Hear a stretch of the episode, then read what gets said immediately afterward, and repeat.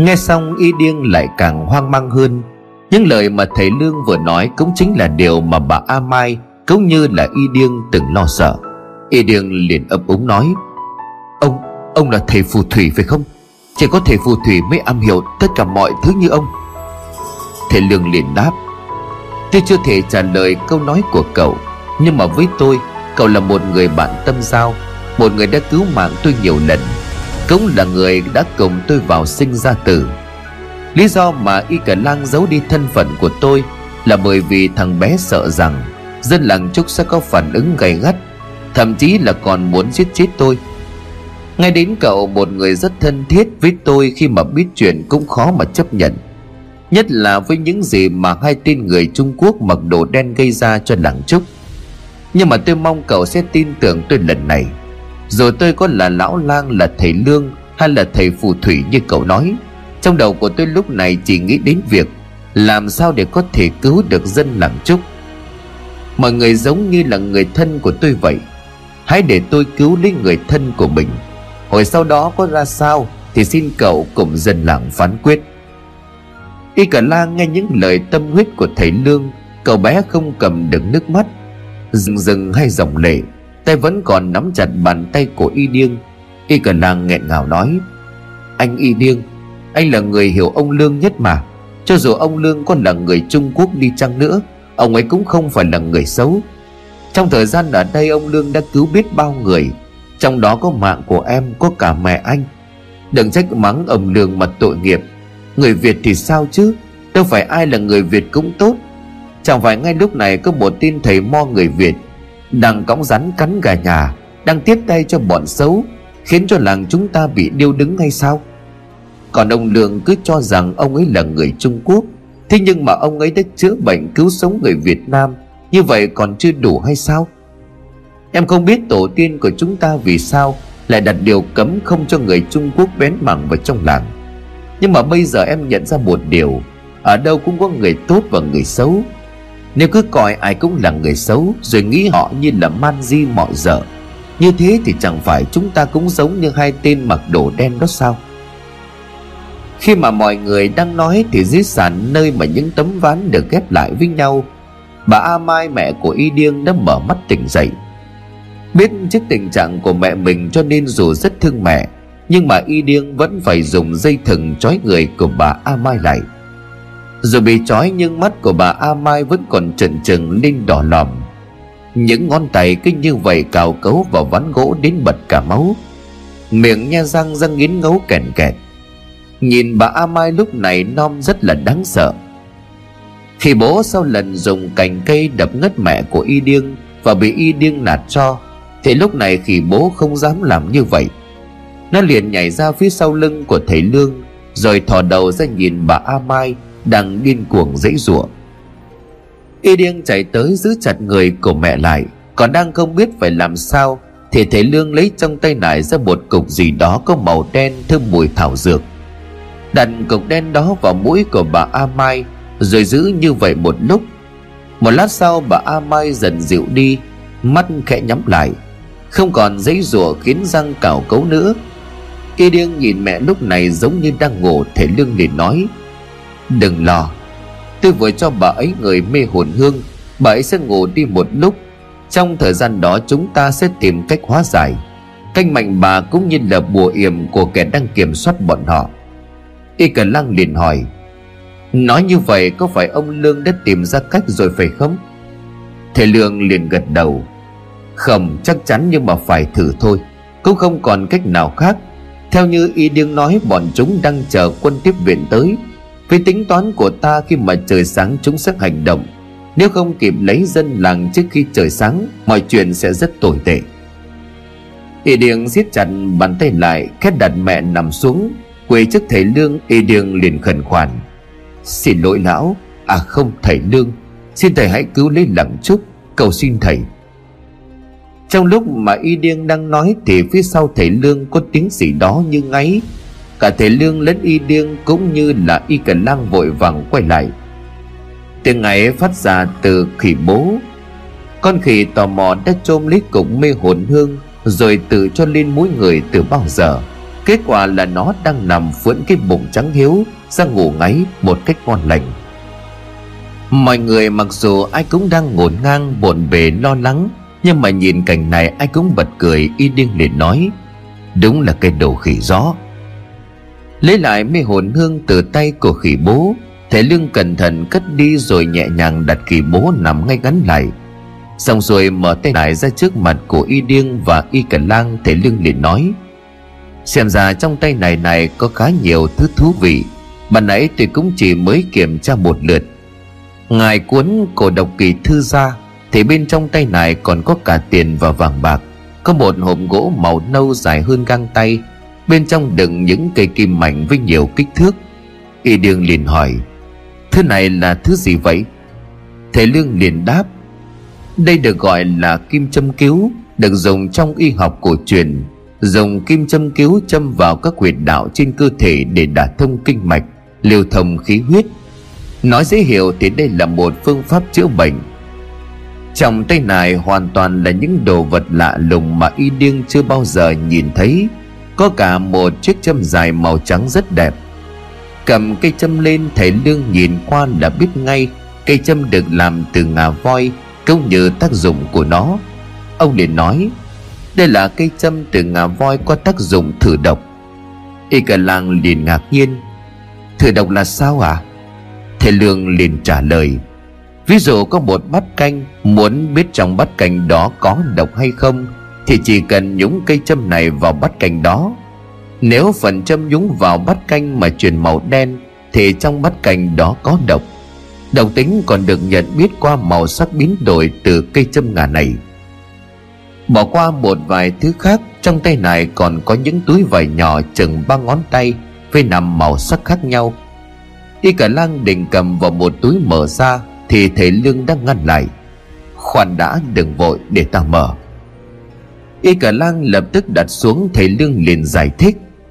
Còn chưa biết bên trong này đựng thứ gì, Chỉ sợ mở ra nếu là độc Thì sẽ rất nguy hiểm. Y điên liền nói, Nhưng mà lỡ là độc chẳng phải là cũng gặp nguy hiểm sao?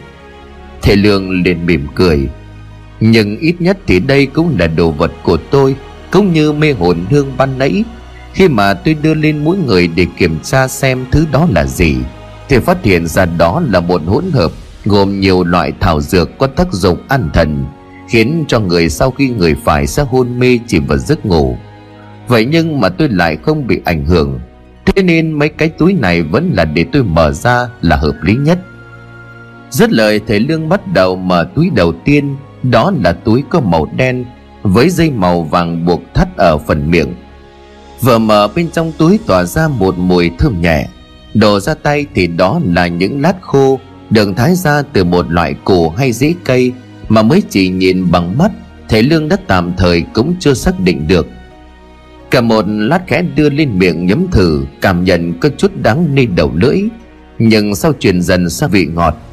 Nhìn lại lát thái, thầy lương mỉm cười rồi nói, là tiết trúc nhân sâm, hay còn gọi là sâm ngọc linh, là một loại sâm chân quý của Việt Nam, là thứ thảo dược quý hiếm nơi núi rừng sau túi vải đầu tiên, thầy lương mạnh dạn mở tiếp những túi tiếp theo. Hóa ra trong cả năm túi, tất cả đều đựng thảo dược, chứ không phải là độc dược như thầy lương lo lắng. Ngoài túi đen đựng tiết trúc nhân sâm ra, thì bốn túi còn lại đựng những thứ như là thầy lương nói như sau. Bên trong túi màu vàng là linh chi thái tuế, Bên trong túi màu đỏ là hoa hồng Tây Tạng, Bên trong túi màu trắng là kỳ nam Bên trong túi màu xanh là phục linh thiên. Mỗi loại chỉ có một ít mà thôi, Nhưng mà ngay đến cả thầy Lương cũng không tin được rằng Trong tay này của mình lại có chứa những loại thảo dược Được xem là cực phẩm của nhân gian như vậy. Khẽ giật mình, sau đó thầy Lương là một nụ cười, Ông nói với Y Điêng và Y Cẩn Lang, Có được những thứ này Thì việc hóa giải thứ gọi là canh mạnh bà kia Lại càng trở nên dễ dàng hơn bao giờ hết. Thứ nước bọn chúng cho dân làng uống có tác dụng, Khiến cho kinh mạch bị đảo lộn, Làm cho người uống phải mất đi thần trí. Thì những gì mà chúng ta đang có lại chính là thuốc giải hữu hiệu. Tuy nhiên, để đem lại công dụng tốt nhất, thì cần phải bào chế thêm một vài loại dược liệu có tác dụng bổ trợ nữa. Ở đây không thể bào chế ra được thuốc giải, Ta cần quay về nhà của mình. Y điêng liền nói, Vậy để tôi đi cùng lão. Y cả làng cũng nói, Cả cháu nữa. Thầy Lương nhìn Y cả lang mà đáp, Không được, Phải có một người ở lại đây trông chừng cho bà A Mai. Cây đa này là một nơi an toàn. Ở lại đây cháu sẽ được an toàn. Sau khi bào chế xong thuốc giải Ta sẽ quay lại ở đây đợi ta. Y Điền khẽ chạm vào vai của Y Cả Lang, Mẹ của anh đành nhờ vợ em bảo vệ vậy, Yên tâm. Anh hứa bằng cả tính mạng của mình, Cho dù phải chết cũng giữ an toàn cho thầy Lương đây. Anh và thầy Lương sẽ quay lại. Y Cả Lang gật đầu đồng ý, cậu bé nói. Vậy hai người đi cẩn thận. Y Điền hỏi thầy Lương. Nhưng mà liệu có sợ trong thời gian chúng ta đi, Mẹ tôi sẽ tỉnh dậy không? Hay là để tôi trói bà ấy lại? Lo lắng của Y Điên không phải thừa. Dù rằng bà A Mai đã người mê hồn hương rồi ngủ đi ngay sau đó. Nhưng bà A Mai thì hiện tại không còn là người bình thường nữa. Cẩn thăng vụ ấy nấy Thầy Lương đồng ý với quyết định của Y Điên Trong lúc mà thầy Lương gom tất cả vào tay này buộc lại, Thì Y Điên dùng dây trói tay chân của bà A Mai. Việc này là để tốt cho tất cả mọi người. Sau khi xong thì y điêng cùng thầy lương thả dây thừng xuống mặt đất đèo tay nải lên vai trong đầu của thầy lương bất chợt hiện lên những hình ảnh mà bản thân của thầy đang ở nhiều nơi khác nhau. Cũng đeo tay nải đầu đội khăn vấn, mặc áo nâu sồng nhưng những hình ảnh đó chỉ thoáng qua rồi cũng lập tức biến mất. Đứng dưới gốc cây đa cổ thụ, một làn gió khẽ thổi đến khiến những sợi rễ buông dài từ trên cành đa đung đưa, rồi chạm vào thầy lương cũng như là y điêng những sợi dây ấy nhẹ nhàng quấn lấy cơ thể của hai người. Y điêng tỏ ra khá hốt hoảng, nhưng mà thầy lương nói, đừng sợ, cây đa này đã tồn tại trên cả trăm năm. Trong cây có thần ngụ đó cũng là lý do mà tay này suốt thời gian qua luôn được bảo vệ bởi linh khí. Bởi vậy tất cả mọi thứ trong tay này vẫn còn nguyên vẹn. Không chỉ vậy, thảo dược cũng hấp thụ linh khí từ cây mà dược tính càng trở nên mạnh hơn ta cũng đã nghiệm ra. Lý do tại sao nằm trong khu rừng cách làng trúc không xa mà nơi này lại không ai biết đến. Dường như có một kết giới đừng tạo ra bao bọc khu vực này, khiến cho người bình thường không biết được ở đây có tồn tại một cây đa cổ thụ. Ít giây sau, những sợi rễ từ từ rời khỏi cơ thể của hai người. Trong đêm tối, cơ thể của y điêng và thể lương bất chợt tỏa ra, một thứ ánh sáng trắng ánh sáng đó cũng dần biến mất, nhưng mà y điêng đưa hai bàn tay lên trước mặt, nắm vào rồi lại mở ra. Y điêng cảm thấy sung sức vô cùng, những vết thương trên người của anh cũng không còn cảm thấy đau rát nữa. Y điêng liền nói với thầy lương, lão à không thầy lương, tôi thấy trong người rất khỏe, mệt mỏi, đau đớn đều không còn, kỳ diệu thật đó. Thầy Lương quay lại cúi đầu trước cây đa, Ông liền kính cẩn. Tạ ơn thần cây đã dùng linh khí tu luyện trăm năm của mình Để giúp chúng tôi khôi phục lại sức khỏe. Nhìn y điêng thầy Lương liền gật đầu ra hiệu, Chúng ta đi thôi.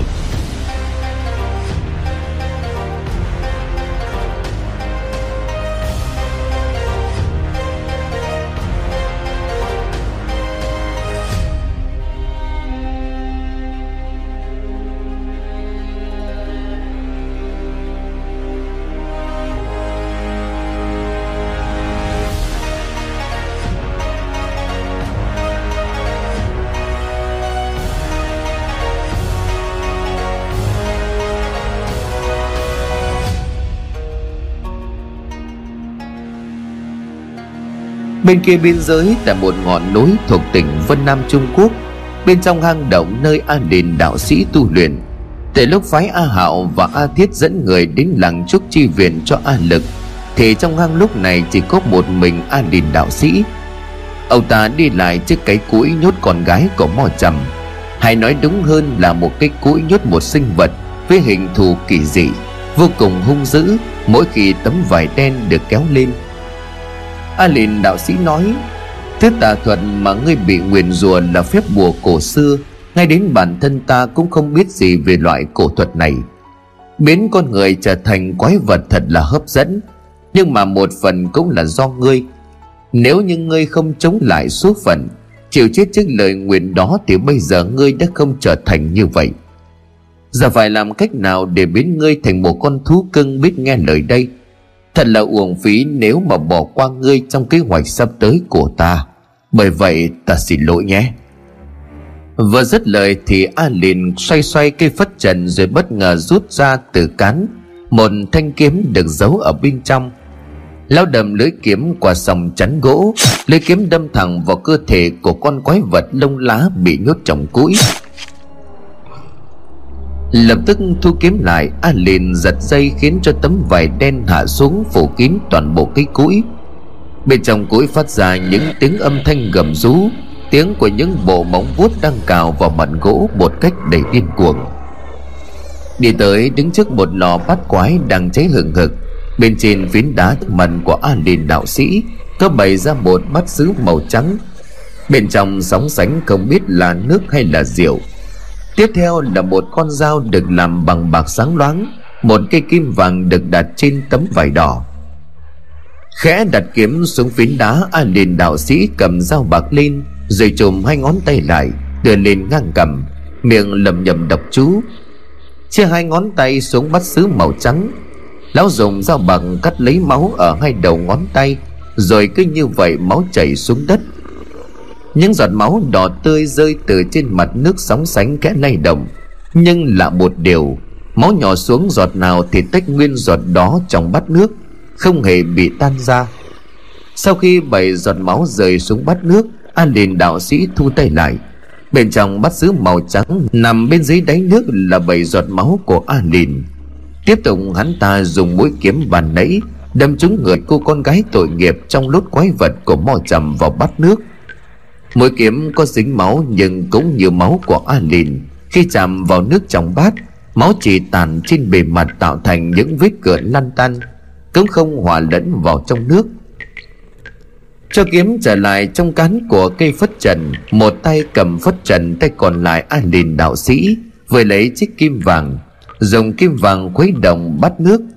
Lúc này máu trong nước mới từ từ hòa lẫn vào với nhau. Bát nước màu trắng nay đã chuyển sang màu đỏ. Kim vàng càng quấy thì màu nước càng lúc lại càng đỏ hơn. Cho đến khi nước chuyển thành màu đỏ sậm rồi biến thành màu đen kịt. A Lìn đạo sĩ ngừng tay. Cây kim vàng được nhấc lên khỏi mặt nước Mà vẫn còn bốc khói đen xám xịt. Lá tấm vải đỏ vào tay A Lìn cầm bắt xứ lên rồi tiến lại Gần hơn trước lò bát quái. Lửa trong lò đã thấy được một ngày một đêm có vẻ như trong khoảng thời gian đó A lìn đạo sĩ đang dùng lò bắt quái để luyện ra một thứ gì mà chỉ một mình lão biết. Ở chính diện, lò bắt quái có một hốc nhỏ, Từ hai bên cái hốc đó là một đường rãnh chạy lòng vòng bao quanh lò bắt quái. Nhắm mắt miệng lầm nhầm tính toán thời điểm cho thật chính xác. Khi mở mắt ra, lập tức A lìn đạo sĩ đổ bát nước, Hòa lẫn máu của lão cùng máu của quái vật Đang bị nhốt trong cũi vào trong hốc. Nước ngay khi được đổ vào thì sôi lên sùng sục, Bởi nhiệt độ trong lò lúc này đang cực kỳ nóng. Chạy theo hai đường rãnh vào bên trong lò, Mọi thứ gần như là bốc hơi ngay sau đó. Nhưng chính giữa lò bát quái lúc này có một thứ gì đang tụ lại, Lơ lửng ở trong lò. Từ trong lửa cũng xuất hiện những luồng khí bốc lên, Quy tụ lại một điểm. Từng chút từng chút một, Nhưng mà rõ ràng thứ đang tụ lại trong lò lúc một lớn dần lên khi nãy chỉ là khí Nhưng mà lúc này đã thành một chấm đen rõ ràng. Các luồng khí trong lò vẫn tiếp tục tụ lại Nơi chấm đen đang dần hành hình. Alin vuốt râu cười lớn. Mặc dù tổn hao của ta không ít pháp lực Nhưng sau khi viên đan dược này được luyện thành Ta sẽ có trong tay một con quái vật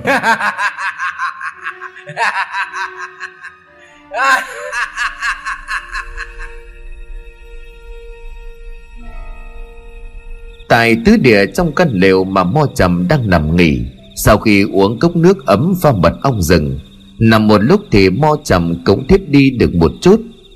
Giật mình tỉnh dậy vì trong mơ, Mo trầm vừa nghe thấy tiếng gầm rú cào xé rợn người.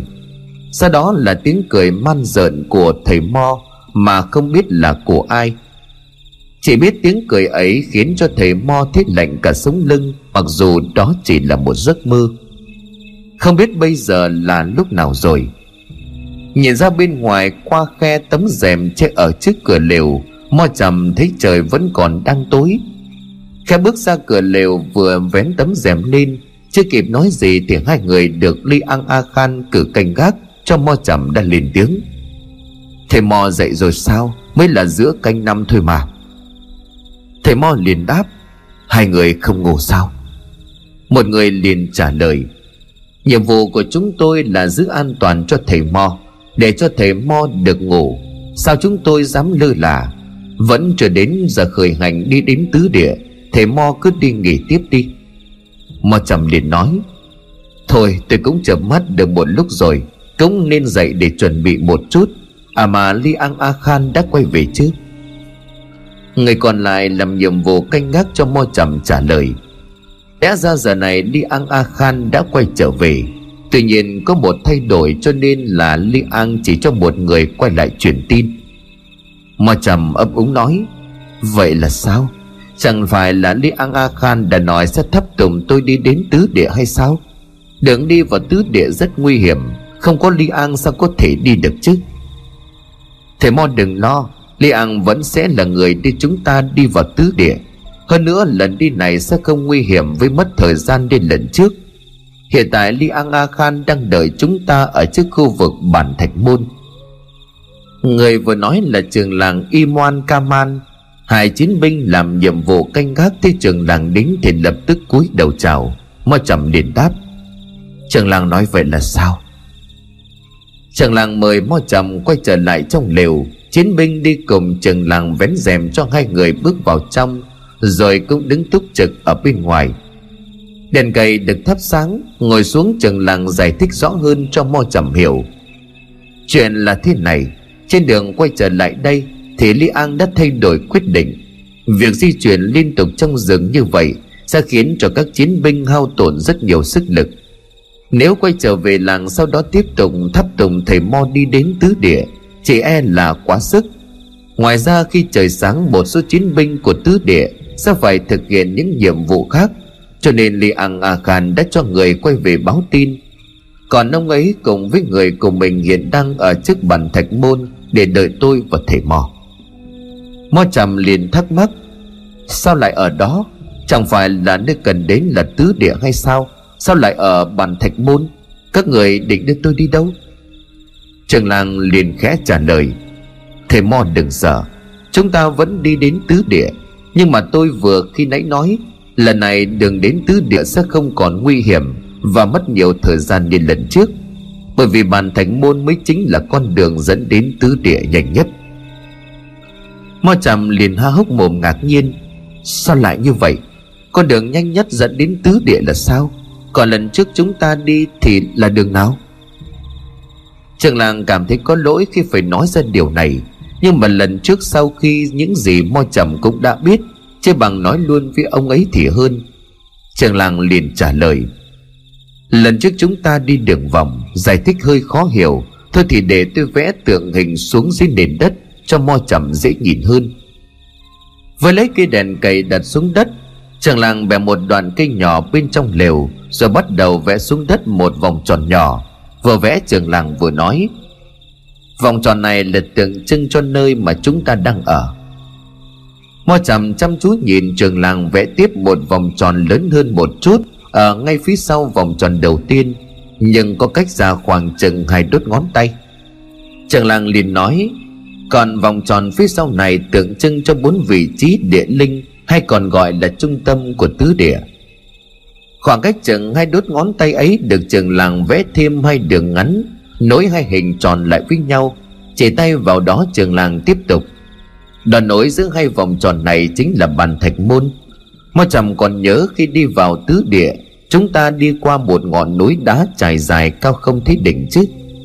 Mo trầm liền đáp, Tất nhiên là nhớ rồi.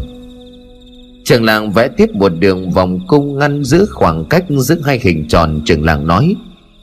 Đường vẽ này tượng trưng cho ngọn núi đó Lần đầu tiên dẫn thầy Mo vào tứ địa, Tôi và Li An A Khan đã đi đường vòng. Có nghĩa là chúng ta xuất phát từ đây, Vòng qua làng rồi đi vào rừng băng suối vượt dốc Mới đến được dãy núi đá. Ở đây có một hang động nhỏ được hình thành từ khe nứt của núi đá, Cũng coi như đó là một lối khác đi vào tứ địa. Đó cũng chính là lý do vì sao Ở đây luôn có người canh giữ. Đó là các chiến binh của tứ địa. Đường này địa hình hiểm trở, Tất cả còn rất hoang sơ, Bẫy đặt khắp mọi nơi. Nhất là trong hang động dẫn qua dãy núi đá sừng sững sau đó không ai dám đi đường đó cả, Trừ Li Ang A Khan. Chỉ tay vào đoàn nối xương hay hình tròn lại với nhau, Trường làng liền tiếp tục nói. Còn hôm nay chúng ta sẽ đi đường này.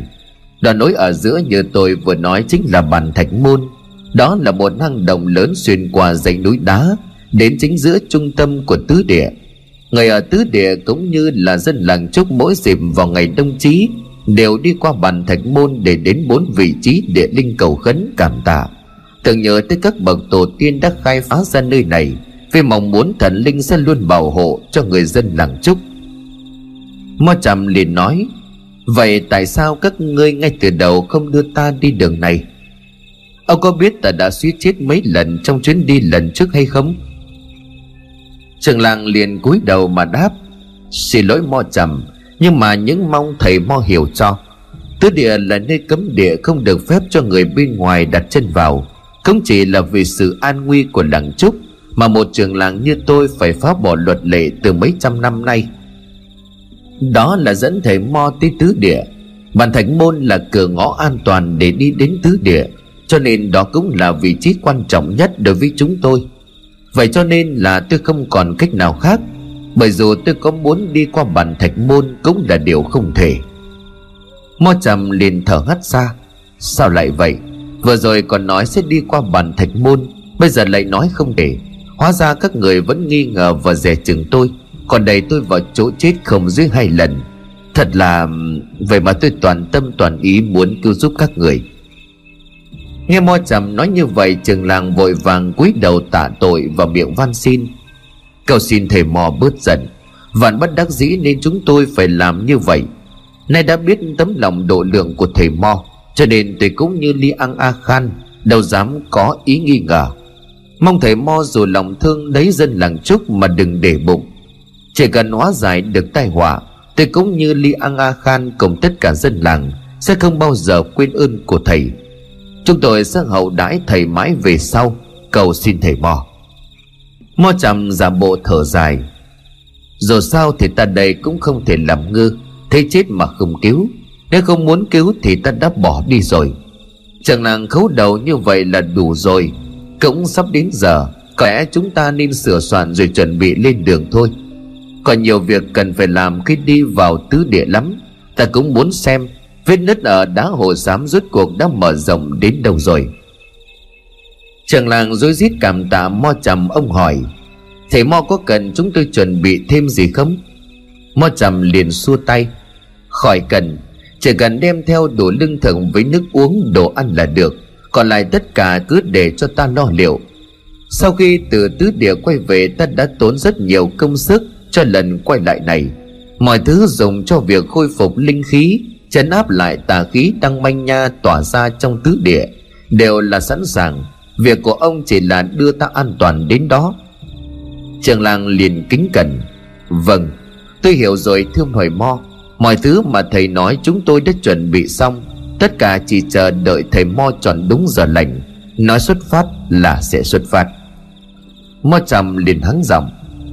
Vậy thì được rồi, bây giờ trường làng đi tập hợp mọi người lại đem theo đồ dùng cần thiết, ta sẽ ở trong lều thắp lên một nén nhang. Trước là để cầu bình an xin thần linh bảo hộ. Sao cũng là tính thời thần sao cho hợp lý. Khi mà nhang cháy gần hết chúng ta sẽ khởi hành. Trường làng vâng dạ rồi cáo lui, còn lại một mình ở trong lều mo trầm thở phào, buông lỏng cơ thể. Từ nãy đến giờ, thầy mo đã phải cố gắng gồng mình nói chuyện, sao cho trường làng phải cảm thấy sợ, mà càng tin tưởng vào lão hơn lén lén lút lút mà túi vải đeo bên theo. Bên trong túi vải ngoài những đồ vật linh tinh của mo trầm thì có bốn chiếc hộp nhỏ được làm bằng bốn chất liệu khác nhau. Chiếc hộp đá màu xám là tượng trưng cho đá hổ xám. Chiếc hộp ngọc màu tranh lục tượng trưng cho thác lục bảo. Chiếc hộp gỗ màu nâu tượng trưng cho gốc xưa cổ. Và chiếc hộp cuối cùng được làm bằng đồng đen chính là tượng trưng của trụ đồng đen. Mo chậm nhớ lại lời dặn của An Đình đạo sĩ trước khi đi cùng hai đệ tử của đạo ta xâm nhập vào làng trúc. Ta giao cho ngươi tứ hạp hành. Nhớ cho kỹ bốn chiếc hộp này đều tương ứng với từng vị trí địa linh bên trong tứ địa. Hộp đá màu xám được dùng khi mà ngươi tiếp cận đá hồ xám. Hộp ngọc là dành cho thất ngọc lục bảo, hộp gỗ dành cho cây xưa cổ thụ và cuối cùng chiếc hộp bằng đồng đen này là dành cho cột trụ đồng. Mo chạm khi ấy khá bất ngờ khi An liền đạo sĩ lại biết rõ trong tứ địa có bốn nơi địa linh như vậy. Thầy Mo có hỏi lại, Sao ông lại biết rõ tứ địa đến vậy? A liền đạo sĩ liền trả lời, Đó là vì bốn dĩ tứ địa là vùng đất của tổ tiên ta Mà ngươi cũng không cần biết quá nhiều. Chỉ cần biết khi tới từng vị trí trên thì hãy mở hộp tương ứng, Bên trong mỗi hộp là một Thầy Mo Trước khi đi mời thầy dùng chút điểm tâm. Vội vàng hốt hoảng nét mặt của thầy Mo biến sắc, Thất thần khi bất ngờ bên ngoài có người đi vào. Đó là người đã canh gác cả đêm qua trước cửa lều. Anh ta đem cho thầy Mo hai cánh bánh ngô vẫn còn nóng hổi Cùng một chút sữa dê. Dòng suy nghĩ của Mo trầm bị cắt ngang. Nhìn thầy Mo đổ mồ hôi hột Chiến binh của tứ địa vội hỏi Thầy Mo sao vậy? Thầy đổ nhiều mồ hôi quá, Có cần tôi gọi trường làng không? Mo trầm liền nuốt nước bọt mà đáp, Ta không sao, Để đó ta ăn xong ta sẽ lên đường. Ở bên ngoài làng trúc trong ngôi nhà nhỏ của lão lang, Đã cuối canh năm y điên cùng thầy lương đã quay về đây đã được nửa canh giờ. Có lẽ nhờ vào linh khí của cây đa cổ thụ Mà trong quãng đường rừng hai người băng qua, Không gặp bất cứ một trở ngại nào. Thầy lương vẫn còn đang ngồi tán nhỏ từng loại thảo dược, mồ hôi chảy ra ướt cả vầng trán. Quá tập trung cho nên nhìn thầy lương lúc này có chút căng thẳng. Đôi lúc y điền lại khẽ giúp thầy lau đi những giọt mồ hôi đang trực chảy xuống dưới. Y điên liền hỏi, lão à không thể lương thầy cũng tán được khá nhiều thuốc rồi, vẫn chưa đủ hay sao? Thầy lương liền đáp, cố gắng thêm một chút nữa, bởi vì tất cả dân làng uống phải canh mạnh bà nhưng mà đây cũng mới chỉ là bước đầu mà thôi. Lúc ở cây đa tôi có nói, bên trong canh mạnh bà mà chúng cho dân làng uống, còn các cả bùa yểm của kẻ luyện thuốc. Muốn cứu được mọi người thì phải hóa giải được bùa yểm có trong đó thảo dược mà tôi đang chuẩn bị chỉ có tác dụng hóa giải canh mạnh bà làm cho mọi người không còn điên loạn nữa mà thôi. Y điêng lo lắng hỏi, vậy còn cái bùa yểm kia thì sao? Thầy Lương khẽ dừng tay, Dưới ánh lửa mập mờ, Thầy khẽ cân đo đong đếm thật kỹ từng loại thảo dược. Tất cả đều đã được tán thành bột Thầy Lương thở phào rồi đưa tay lên trán lau mồ hôi, ông nói, Cũng may mà khi các loại thảo dược ở đây Đều được tôi sau tầm, bào chế trước đó, Cho nên chúng ta không mất quá nhiều thời gian. Chỗ thuốc này có lẽ là đã đủ. Vừa rồi cậu nói làm cách nào để hóa giải bùa yểm của hai tên đồ đen kia phải không? Y điên gật đầu thấy Lương liền nói tiếp. Tôi sẽ dùng cách của kẻ luyện bùa để hóa giải bùa yểm của hắn. Hắn đã dùng tà thuật của mình để yểm bùa vào bài thuốc có tên là canh mạnh bà. Thì tôi cũng sẽ làm như vậy đối với thuốc giải. Y điền liền ấp úng, Như vậy nghĩa là sao? Tôi chưa hiểu lắm. Thầy Lương liền đáp, trong bài thuốc giải này vẫn có một vị thuốc nữa, Đó chính là máu của tôi. Y điền nuốt nước bọt chăm chú nghe thầy lương nói, có một loại bùa phép được viết trong cuốn cổ độc kỳ thư với tên gọi là huyết hồn linh trí. Đại nghĩa là dùng máu sinh thành một loại bùa ếm, sử dụng một thứ bùa này cho người nào uống thì người đó sẽ mất đi thần trí. Chỉ còn biết phục tùng người ếm bùa, bảo chết là chết, nói gì làm đấy bị kiểm soát hoàn toàn. Lại bùa này theo ghi chép trong sách đã từng được sử dụng trong một cuộc chiến tranh giành ngôi báu hoàng tộc, kiểm soát thao túng cả bậc đế vương. Sẽ đến sau đó, toàn bộ hoàng triều đã sụp đổ. Bởi vậy thứ bùa phép này bị liệt vào trong những loại cấm thuật tôi đồ rằng kẻ đang thao túng dân làng có lẽ đã sử dụng thứ bùa ếm này. Thậm chí hắn còn đáng sợ hơn, khi kết hợp với canh mạnh bà, làm tăng độ điên cuồng dữ tợn, hung hăng cho người uống phải. Y điền liền ấp úng, như vậy cũng được, thà rằng dân làng chịu sự kiểm soát của thầy lương, còn hơn là bị đồng bọn biến thành điên dại. Thầy lương nhìn y điên rồi hỏi, cậu không sợ rằng tôi cũng có ý đồ xấu hay sao? Y điên khẽ xứng người lại. Lời mà thầy lương vừa nói không phải là không có lý mọi thứ diễn ra cho đến thời điểm hiện tại khiến cho y điên thực sự hoang mang. Nhất là khi biết được người mà hàng ngày vẫn nói chuyện với anh cộng anh trải qua những nguy hiểm là có thể đọc được cuốn sách được viết bằng chữ trung quốc. Tuy vậy, y điên nhớ đến những khoảnh khắc sinh tử mà anh cùng lão lang đã trải qua. Nhớ lại, lúc ấy thì lão lang hớt hải người ướt đẫm mồ hôi vội vã chạy vào làng để chữa bệnh, cho dù là còn sáng sớm hay là nửa đêm. Y điên nhớ ánh mắt hiền hậu của lão lang khi mà chăm sóc người bệnh, nhớ đến cảnh bọn trẻ con trong làng đang chơi đùa cũng vội vàng chạy tới, túm tay bám chân của lão lang khi thấy lão có việc đi vào làng. Y điên mỉm cười, anh thở hắt xa xong dõng dạc trả lời câu hỏi của thầy lương. Tôi không sợ, trái tim của tôi mách bảo thầy lương đây cho dù có là ai đi chăng nữa, thì chắc chắn thầy không phải là người xấu. Thật ra thì tôi vẫn chưa quen lắm với cái tên mới của thầy. Tuy nhiên đối với tôi có là lão lang hay là thầy lương cũng không có khác gì cả. Xin thầy hãy cứu lê dân làng trúc. Thầy lương cảm kích trước lời nói của y điêng, niềm tin là thứ vô cùng quý giá. Trong tình cảnh nguy khốn này, nếu không có đủ niềm tin thì sẽ chẳng làm được gì sở dĩ thầy lương hỏi y điên câu ấy là bởi vì thứ bùa ếm mà thầy lương nói có thể sẽ tức đi sinh mạng của thầy. Những cấm thuận được ghi chép trong cổ độc kỳ thư không phải là thứ mà ai cũng có thể đọc và luyện được. Cố u mê không chấp ngộ, không đủ khả năng nhưng vẫn biến cưỡng gượng ép, thì chỉ có cái chết đang đợi sẵn là kết cục cuối cùng. Thầy lương lúc này nói, cảm ơn cậu với lời nói này tôi có thể yên tâm được rồi. Biết trời đang dần sáng, mặc dù bên ngoài vẫn còn tối tăm, bởi nơi núi rừng hoang sơ bao giờ cũng âm u mù mịt. Vậy nên không còn thời gian để mà phân vân suy nghĩ nữa. Thầy lương liền nói với y điêng, tạm thời cậu hãy lui ra bên ngoài, việc này chỉ được phép ở một mình. Trong thời gian tôi xin bùa cậu canh không chừng được để cho bất cứ ai vào đây cản trở. Nếu như đang định nói thêm điều gì đó thì thầy lương dừng lại, thầy tiếp. Trước mắt cứ như vậy đã, thời gian cấp bách, nhớ kỹ những gì tôi đã dặn. Y điền gật đầu rồi đi ra khỏi nhà, khẽ đóng cửa lại. Y điền rút dao quắm, lựa một góc tối để ẩn mình. Tay nắm chắc cán dao để đề phòng khi có sự cố bất ngờ xảy ra. Bên trong nhà còn bao nhiêu đèn cầy thầy lương lấy ra thắp hết, quay thành một hình vòng tròn mà thầy lương đứng ở giữa trung tâm mà tay này lấy ra cuốn cổ độc kỳ thư, cộng với những vật dụng cần dùng như là dao nhọn mực tàu, giấy dùng để vẽ bùa.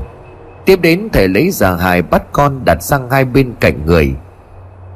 Những gì được ghi chép trong cuốn cổ độc kỳ thư, thầy lương đã nhớ nằm lòng miệng lẩm bẩm, thầy lương liền nói, bước đầu tiên là mài mực phải dùng đến máu để mài khe kéo nghiên mực lại gần thầy lương dùng dao cắt một đường khá sâu trên ngón tay trỏ.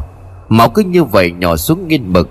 Sau khi dùng máu mài mực xong, thầy lương cầm bút lông viết lên trên hai tờ giấy vàng. Một bên là chữ huyết, bên còn lại là chữ hồn. Kèm hai lá bùa vào giữa hai lòng bàn tay, tập trung tinh thần đưa lên ngang cầm thầy lương bắt đầu lầm nhầm đọc. Những câu chú được viết bên trong cuốn cổ độc tiếng gì rầm phát ra đến đâu, lửa đang cháy trên những cây đèn cầy chuyển động theo đến đó. Không phải do đó, bởi những ngọn lửa đang khẽ lay động, theo cùng một chiều, cùng một hướng. Đứng ở bên ngoài, đột nhiên y điên cảm thấy rùng mình.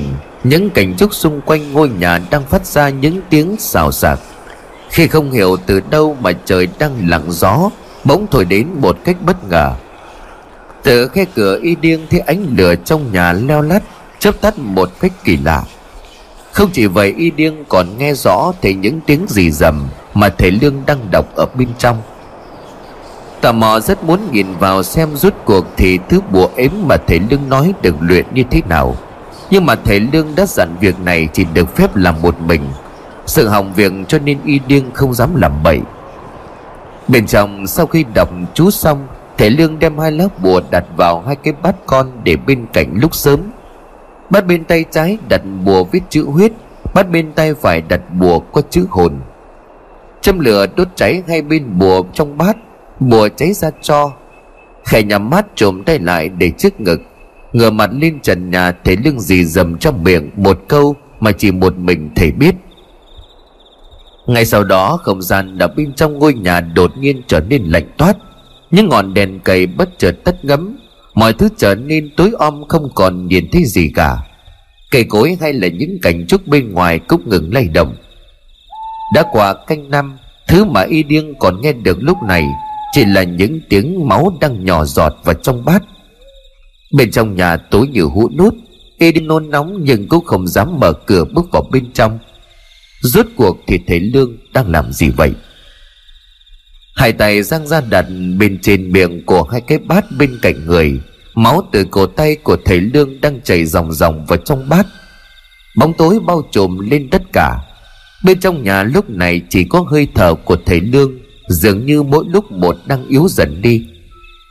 Cắt cổ tay để lấy máu luyện bùa. Trong lúc máu đang chảy mỗi lúc một nhiều hơn, thì thầy lương vẫn còn đang lẩm bẩm, đọc những câu khẩu quyết không được dừng lại máu từ trong hai mắt đằng khét lăn tăn, rồi khẽ sôi lên lục bục. Đúng lúc này, thầy lương dừng lẩm bẩm. Những ngọn đèn cầy cũng đồng loạt cháy sáng trở lại. Dưới ánh lửa đèn cầy, thầy lương mồ hôi túa ra như tắm.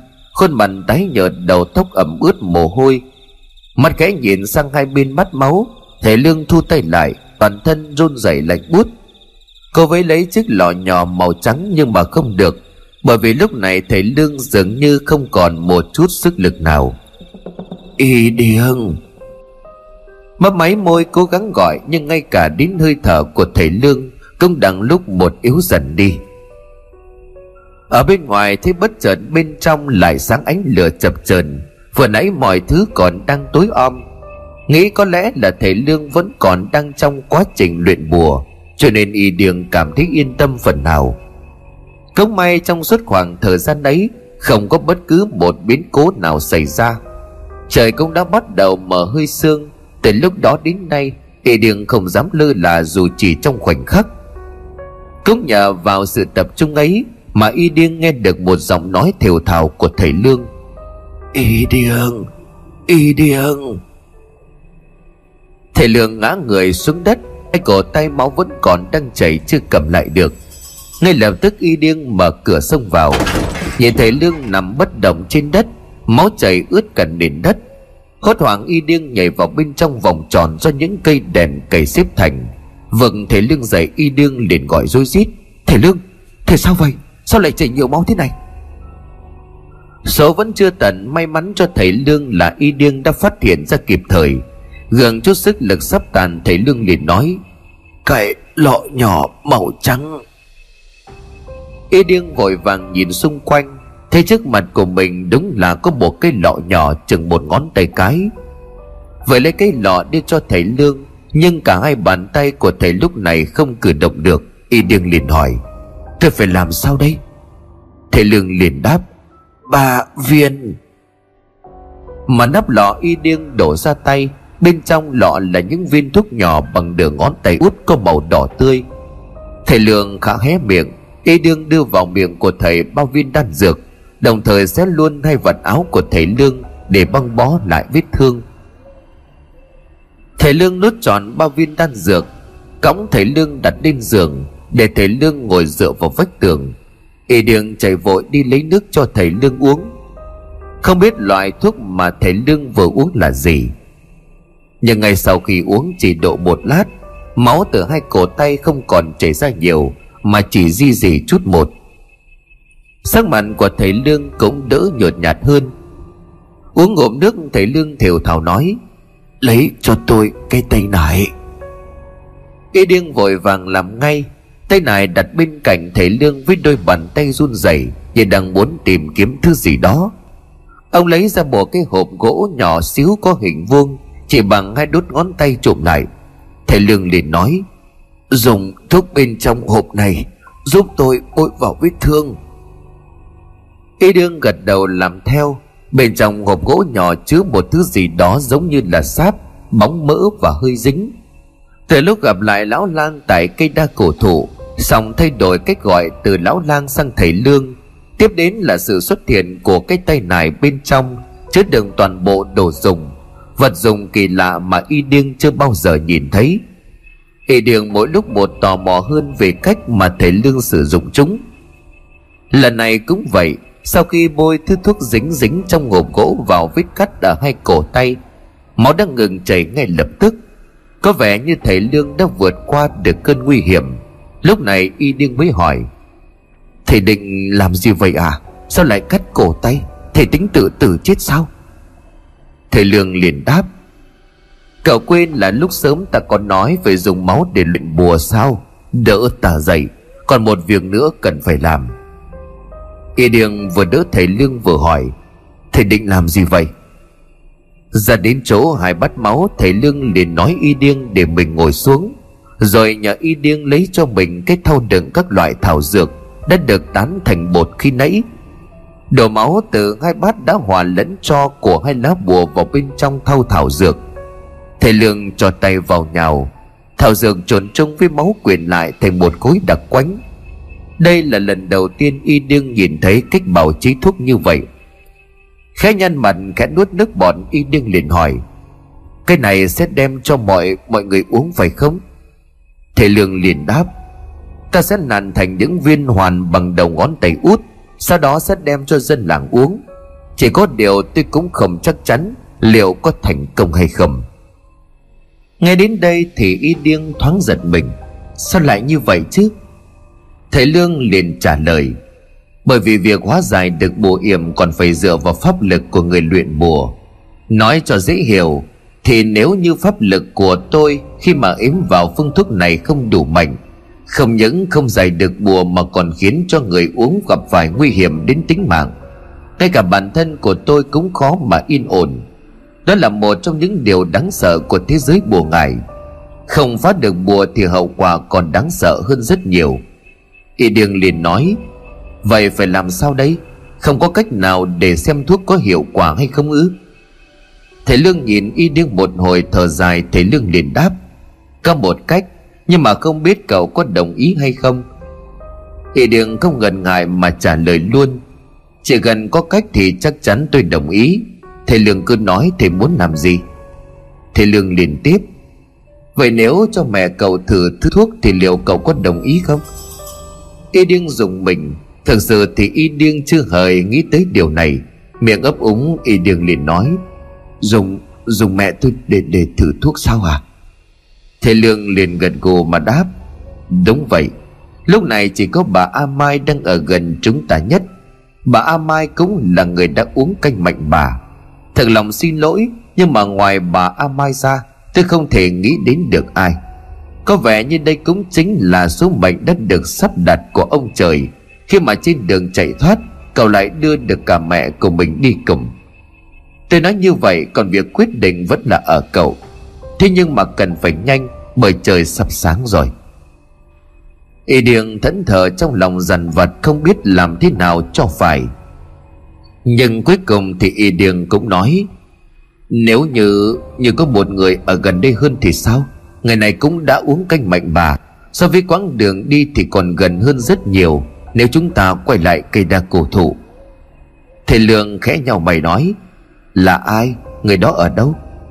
Y Điền liền đáp, Trên đường trở ra tôi còn đánh ngất một người. Tôi đã cho hắn để mà hắn ta nằm bên dưới đường hầm của nhà chị Mi Thư Đó là tờ Soàn.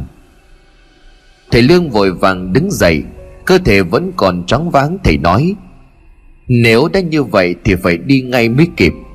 Từ đó đến giờ cũng đã trôi qua cả canh giờ, Chỉ sợ tờ xoan đã tỉnh lại. Y Điêng liền đáp Cũng vì nghĩ đến chuyện này cho nên tôi trói nó rất chặt, Đồng thời cũng lấy rẻ bịt miệng của nó lại. Phòng khi nó tỉnh dậy nó sẽ la hét Tôi nghĩ cho dù có tỉnh lại Thì cũng không thể có cách nào thoát khỏi dây chói đâu. Thầy Lương Nhìn thầy không được khỏe, Để tôi cõng thầy đi đến đó. Sau khi hao tổn tâm sức Cũng như mất khá nhiều máu trong việc xin bùa, Mặc dù đã uống bao viên đan dược, Nhưng với thể trạng của một ông già Như là thầy Lương, Thì quả thật là còn sống Đó là một điều may mắn. Gói ghém chỗ thuốc vừa trộn lại một cách cẩn thận, Bỏ vào tay này đeo lên vai, Thầy Lương bám vào cổ của y điêng rồi cả hai tiếp tục cuộc hành trình đầy gian khổ.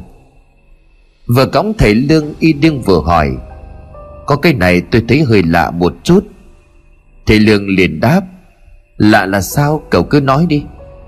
Y đương liền tiếp, Thầy bị mất trí nhớ Nhưng mà tại sao những vật dụng bên trong cái tay này này, Thầy đều biết công dụng của nó Cũng như cách sử dụng của nó vậy? Thầy Lương khẽ cười rồi trả lời Thực ra thì ban đầu khi mà nhận tay này từ tay của Y Cần Lang, Thì bản thân tôi cũng rất ngỡ ngàng. Ban đầu tôi còn không biết đó thực sự là đồ của mình hay không. Nhưng mà khi mở ra, Nhìn vào bên trong tay này đa phần là những dụng cụ, Dùng để bào chế thuốc, Dùng để chữa bệnh. Nên là tôi rất là vững tin hơn Khi mà Y Cả Lang nói đó chính là đồ của mình. Bởi vì tôi là một thầy thuốc, Tôi cũng không giải thích được vì sao. Tôi vẫn nhớ được những bài thuốc, Từng vị thuốc, Từng loại thảo dược. Nhưng mà lại không thể nhớ ra mình là ai Và từ đâu đến.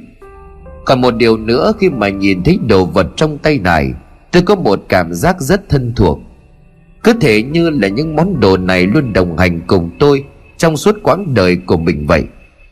Nó giống như là hai người bạn lâu ngày không gặp, Để mà khi gặp lại bỗng thấy bồi hồi đầy xúc động. Y điêng liền cười rồi nói Thầy nói như vậy tôi cũng đã hiểu ra rồi. Giống như là tôi Ngày bé thì tôi có một món đồ chơi Đó là một à, bức tượng gỗ nhỏ hình con trâu. Chẳng biết là thế nào tôi bị lạc mất nó. Mai cho đến tận nhiều năm sau Thì khi dừng lại nhà cho chắc chắn Tôi thấy nó nằm kẹt dưới một góc sàn. Đúng là một cảm giác như gặp lại người bạn thân lâu năm. À mà thầy lương này nếu như mà tờ xoan thử thứ thuốc không qua khỏi, Thì tôi chính là kẻ đã giết chết nó phải không? Thầy lương liền trả lời, Không. Nếu mà tờ xoan thử thứ thuốc này mà chết, Đó là do tôi. Cậu không có lỗi gì cả.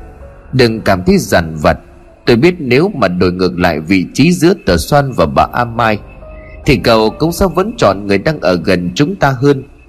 Còn nữa, nếu mà thất bại thì không chỉ tờ Soan mà toàn bộ dân làng trúc cũng khó thoát được cảnh vong mạng. Vì vậy, đằng nào cũng phải chết Thì tại sao trước khi chết Không cố gắng làm một điều gì đó? Y điên nghe lời của thầy Lương như là chút bỏ được chút gánh nặng ở trong lòng. Thầy Lương nói đúng, Nếu mà thuốc giải không có tác dụng, Không chỉ tờ xoan mà ngay cả mẹ của anh Và người dân làng Trúc Đã phải uống canh mạnh bà. Cũng chỉ có một kết cục là cái chết. Y điên liền hỏi tiếp, Chẳng lẽ pháp lực của kẻ đang thao túng dân làng lại mạnh đến vậy sao? Thầy Lương liền trả lời, về điều này thì tôi không biết được, Nhưng mà chắc chắn người này không hề đơn giản. Thứ bùa ểm trong canh mạnh bà cũng tương tự như là huyết hồn linh trí, Được ghi chép trong cuốn cổ độc. Một người biết về cấm thuật tất nhiên là rất đáng sợ. Không chỉ vậy, chúng còn nhắm thẳng đến làng trúc cùng với tứ địa. Chứng tỏ bọn chúng hình như rất am hiểu, Hoặc là chúng biết ở trong tứ địa có điều gì đó quan trọng. Y Điêng liền nói, nhưng mà tại sao cho đến tận bây giờ Thì bọn chúng mới xâm phạm? Thầy Lương liền trả lời Tôi cũng không rõ, Nhưng mà trước khi bọn chúng đến, Làng trúc cũng như xảy ra những biến cố mang điểm hung. Có thể đây mấy lúc là thời cơ chín muồi. Tôi đồ rằng bọn chúng đã chuẩn bị rất kỹ cho việc xâm phạm đến tứ địa. Không chỉ muốn âm mưu tứ địa mà chúng còn cho làng trúc uống canh mạnh bà. Cũng chính là muốn giết chết tất cả người dân ở đây. Một kế hoạch giết người mà tay không nhúng máu, bởi càng để lâu, người uống canh mạnh bà sẽ càng trở nên điên cuồng. Đến lúc đó thì sẽ tự giết chết lẫn nhau, hoặc là tự tìm đến cái chết. Chúng sẽ đạt được mục đích mà không ai phát hiện ra được nguyên nhân, nguồn gốc từ đâu. Nghe đến đây thì y điêng dùng mình lạnh sống lưng. Chẳng trách tổ tiên của chúng tôi lại đặt ra điều cấm kỵ đầu tiên, đó là không cho người trung quốc đặt chân vào trong làng. Thầy lương liền nói, về điểm này thì tôi nghĩ là các bậc tiền nhân chắc hẳn cũng biết về tầm quan trọng của tứ địa, và họ lo sợ rằng bí mật của tứ địa rơi vào tay của những kẻ ác nhân, thì hậu quả là vô cùng khôn lường. Đó chính là lý do mà vùng đất này hàng trăm năm qua luôn bị dòm ngó. Những lý giải phân tích của thầy lương khiến cho y điêng nhận thấy mình càng phải nhanh chóng hơn. Thời gian lúc này còn quý hơn cả vàng bạc. Nếu mọi chuyện đúng như những gì thầy lương nói, ngay cả tứ địa cũng sắp xảy ra chuyện lớn. Y điêng cố gắng bước nhanh hơn mặc cho những đôi bàn chân đã tứ máu. Vì đã di chuyển quá nhiều, nhưng mà nỗi đau ấy có thấm tháp gì khi mà tính mạng của toàn bộ dân làng đang bị đe dọa? Đã tới mỏm đá đã bị xa khuất bởi lùm cây dài, đó chính là lối đi xuống đường hầm để mà quay lại nhà của mi thư trời đất tờ mờ sáng nhìn dấu vết trước mỏm đá thì cũng đã có một vài dấu chân, đó là dấu chân của thầy lương của y cả lang và y điêng như vậy có nghĩa là lối đi bí mật này vẫn chưa bị phát hiện. Trên tay cầm một cây đèn cầy thầy lương thắp sáng khẽ khom người. Y điêng cõng thầy lương chui vào hốc đá xuống đường hầm. Người xoay đường, người dò đường, đang đi cả y điêng lẫn thầy lương chợt nghe tiếng rền ở phía trước. Y điêng liền nói, là tờ xoan, đúng là nó đã tỉnh lại nhưng xem ra là không thoát được thầy lương liền gật đầu mà nói, mau tin đó xem sao. Đi thêm một đoạn nữa, y điêng dừng lại. Thầy lương đứng xuống dưới ánh lửa leo lắt. Đang nằm ở dưới đất không ai khác chính là tờ xoan. Chân tay bị trói cứng, miệng bị nhét rẻ, cho nên tờ xoan không làm được gì khác.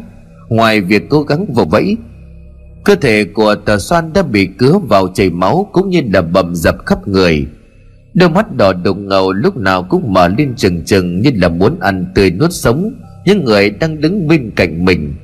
Đó là biểu hiện của bà a mai lúc tỉnh dậy ở cây đà cổ thụ. Thầy lương đứng xuống, tay cầm viên hoàn đã được chuẩn bị sẵn từ trước. Thầy lương liền hỏi y điêng, cậu sẵn sàng chứ? Y điêng liền nuốt nước bọt mà nói, tôi đã sẵn sàng rồi. Giữ chặt tờ xoan sau đó bỏ rẻ bịt miệng, tôi sẽ cho cậu ta uống thuốc giải. Mặc dù đã bị trói chặt, nhưng mà tờ xoan vẫn gầm gừ như là một con chó dài biết không dùng sức thì khó có thể mà áp chế được tờ xoan. Y Điên liền gần giọng. Xin lỗi mày. Lần tờ xoan nằm úp lại, y Điên ghi đầu gối ấn mạnh vào lưng của tờ xoan, một tay ghi vào vai tay còn lại y điêng gỡ rẻ bịt miệng rồi nhanh chóng chèn vào dưới hàm của tờ xoan, rồi dùng sức bóp mạnh khiến cho tờ xoan há hốc miệng. Chỉ chờ có như vậy, thầy lương đút tọt viên hoàn vào bên trong miệng của tờ xoan. Xong xuôi y điêng khép miệng của tờ xoan lại. Lúc này viên hoàn đã trôi xuống cổ họng khi mà tờ xoan nuốt vào. Không cử động được chân tay cho nên tờ xoan điên cuồng gầm gừ rồi nhe răng há miệng ra cắn loạn xạ. Rồi đã uống thuốc giải nhưng không thấy có tác dụng gì. Khi mà tờ xoan vẫn như là một con thú mất đi tính người thầy lương liền điếng người. Khi mà tờ xoan vẫn như là một con thú hoang mất đi tính người, y điêng nhìn thầy lương, không có tác dụng sao? Thầy lương cũng đổ cả mồ hôi hột vì không những không giải được mà hình như càng lúc tờ xoan lại càng trở nên đau đớn. Nhìn tờ xoan lăn lộn ở dưới đất, miệng há hốc, mắt trần ngược lên như đang trúng độc. Còn đang không biết phải làm sao, thì tờ xoan thổ huyết, nôn mửa, nhưng chỉ nôn ra toàn máu là máu. Đôi mắt lừ đừ trừng lên rồi từ từ nhắm lại. Không giấy rủa, không gầm gừ tờ xoan nằm đó bất động như là một xác chết, khi mà máu từ trong miệng vẫn đang ứa ra không ngừng y điên dùng mình miệng lắp bắp nói trong run sợ, nó chết rồi sao? Thầy lương khẽ vội ngồi cành xuống bên cạnh tờ xoan, khẽ đưa tay lên mũi tờ xoan xem còn thở hay không. Nhưng mà chưa kịp chạm vào thì cả thầy lương lẫn y điên đều không khỏi giật mình. Khi mà bỗng nhiên tờ xoan ha hốc miệng, phát ra một âm thanh trên là bị chèn cổ họng. Y đường sợ thầy Lương bị tấn công cho nên lập tức kéo thầy Lương đứng dậy Nằm ở dưới đất tờ xoan ngước mắt nhìn lên miệng hỏi Đây, đây là đâu? Đôi mắt của tờ xoan đã trở lại bình thường không còn đỏ nữa. Nhưng mà để cho chắc chắn thì y điên liền hỏi Tờ xoan Mày có nhận ra tao là ai không? Tờ xoan liền trả lời Mày là y điên chứ ai? Nhưng mà tại sao tao lại ở đây? Đây là đâu? Sao mày lại trói tao? Còn ai kia? Bước tới gần y điên dưới ánh lửa lao lắt trên ngọn đèn cầy. Tà xoan nhận ra đó chính là lão lang. Tà xoan liền nói lớn, Lão lang, Cả lão cũng ở đây. Hai người cười trói cho tôi, Sao lại trói tôi thế này? Y điên nhìn thầy Lương. Thầy Lương cũng khẽ gật đầu đồng ý. Thầy Lương liền nói, Cười trói cho cậu ta đi, Để tôi bắt mạch lại một lần nữa xem thế nào. Y điên theo lời của thầy Lương cười trói cho tờ xoan, Không quên nói, Ngồi yên đã, đừng có cử động. Tờ xoan không hiểu chuyện gì đang xảy ra, Nhưng trong hoàn cảnh này thì tốt nhất là nên nghe theo lời của y điên Thầy Lương ngồi xuống cái bắt mạch cho tờ xoan Một lát sau thầy Lương liền nói, Kinh mạch đều đã ổn định trở lại, Tình trạng sức khỏe hơi yếu một chút, Thế nhưng mà những triệu chứng như là điên loạn hung dữ đã không còn, Thuốc giải đã có hiệu nghiệm. Tờ xoan liền nói, Lão làng, lão nói gì vậy? Cái gì mà điên loạn với lại hung dữ? Tôi bị bệnh gì sao? Mà chưa ai trả lời câu hỏi chúng ta đang ở đâu thế này? Y điền đỡ tờ xoan ngồi dậy, Rồi cười nốt giày trói chân Y điền để đáp. Chúng ta đang ở trong một đường hầm Ngay bên dưới nhà của chị Mi Thư. Mày thực sự không nhớ gì sao? Tờ xoan nhào mắt nghĩ lại rồi nói. Tao chỉ nhớ lúc đó Ta cùng mọi người trong làng tập trung trước bờ suối. Nước suối bỗng nhiên chuyển thành màu đỏ. Trường làng cùng mọi người rất là lo lắng. Nhưng mà may mắn sao Mo trầm đã xuất hiện kịp thời để hóa giải tất cả. Cuối cùng thì thầy Mo dặn toàn bộ dân làng phải ở yên ở bên bờ suối Để mà làm lễ cầu thần linh, Cầu cho mọi thứ đi qua. Mong thần linh tiếp tục bảo hộ cho dân làng. Trong buổi lễ, bọn họ còn có cho người uống một thứ nước gọi là nước thánh. Họ nói uống vào sẽ tránh được dịch bệnh, Sẽ được thần linh bảo vệ. Dân làng tất cả đều uống. Y Điêng liền hỏi tiếp, Vậy rồi sau đó nữa thì sao? Tờ Xoan liền lắc đầu rồi nói, Sau đó thì tao không còn nhớ gì cả. Y Điêng liền nói tiếp, Đó không phải là nước thánh, nước thần gì cả.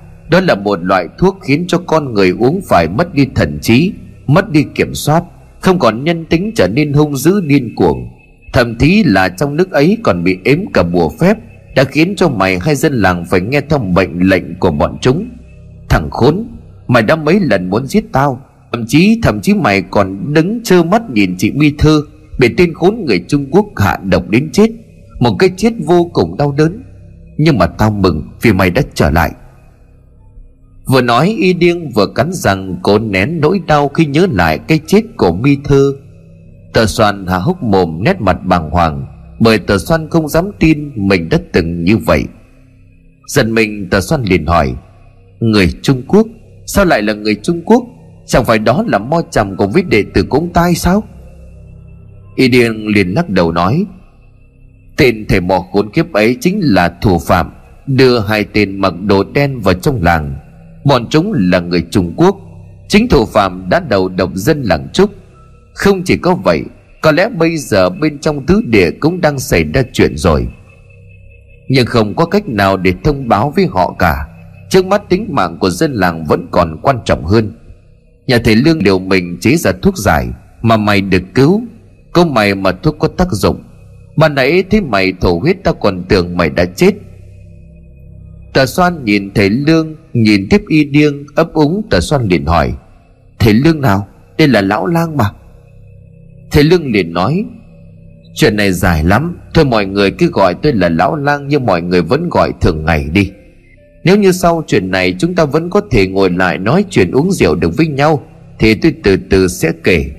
Còn bây giờ nhiệm vụ của chúng ta cần làm ngay bây giờ Là đem thuốc giải cho dân làng uống, Có như vậy mới tránh được hậu họa về sau. Nhưng mà việc này không hề đơn giản, Bởi chúng ta chỉ có ba người, Còn dân làng lại rất đông nếu để bị phát hiện mọi thứ coi như là đổ sông, đổ bể. Y điêng liền hỏi tờ xoan, Mày còn đi được chứ?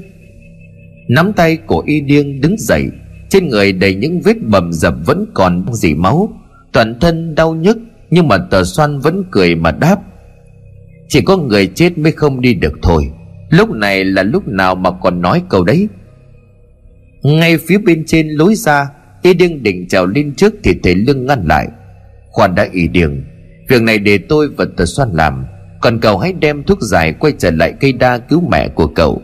Bà A Mai tuổi đã cao, Sức khỏe không được tốt như là tờ xoan, Cho nên càng phải được uống thuốc giải sớm hơn.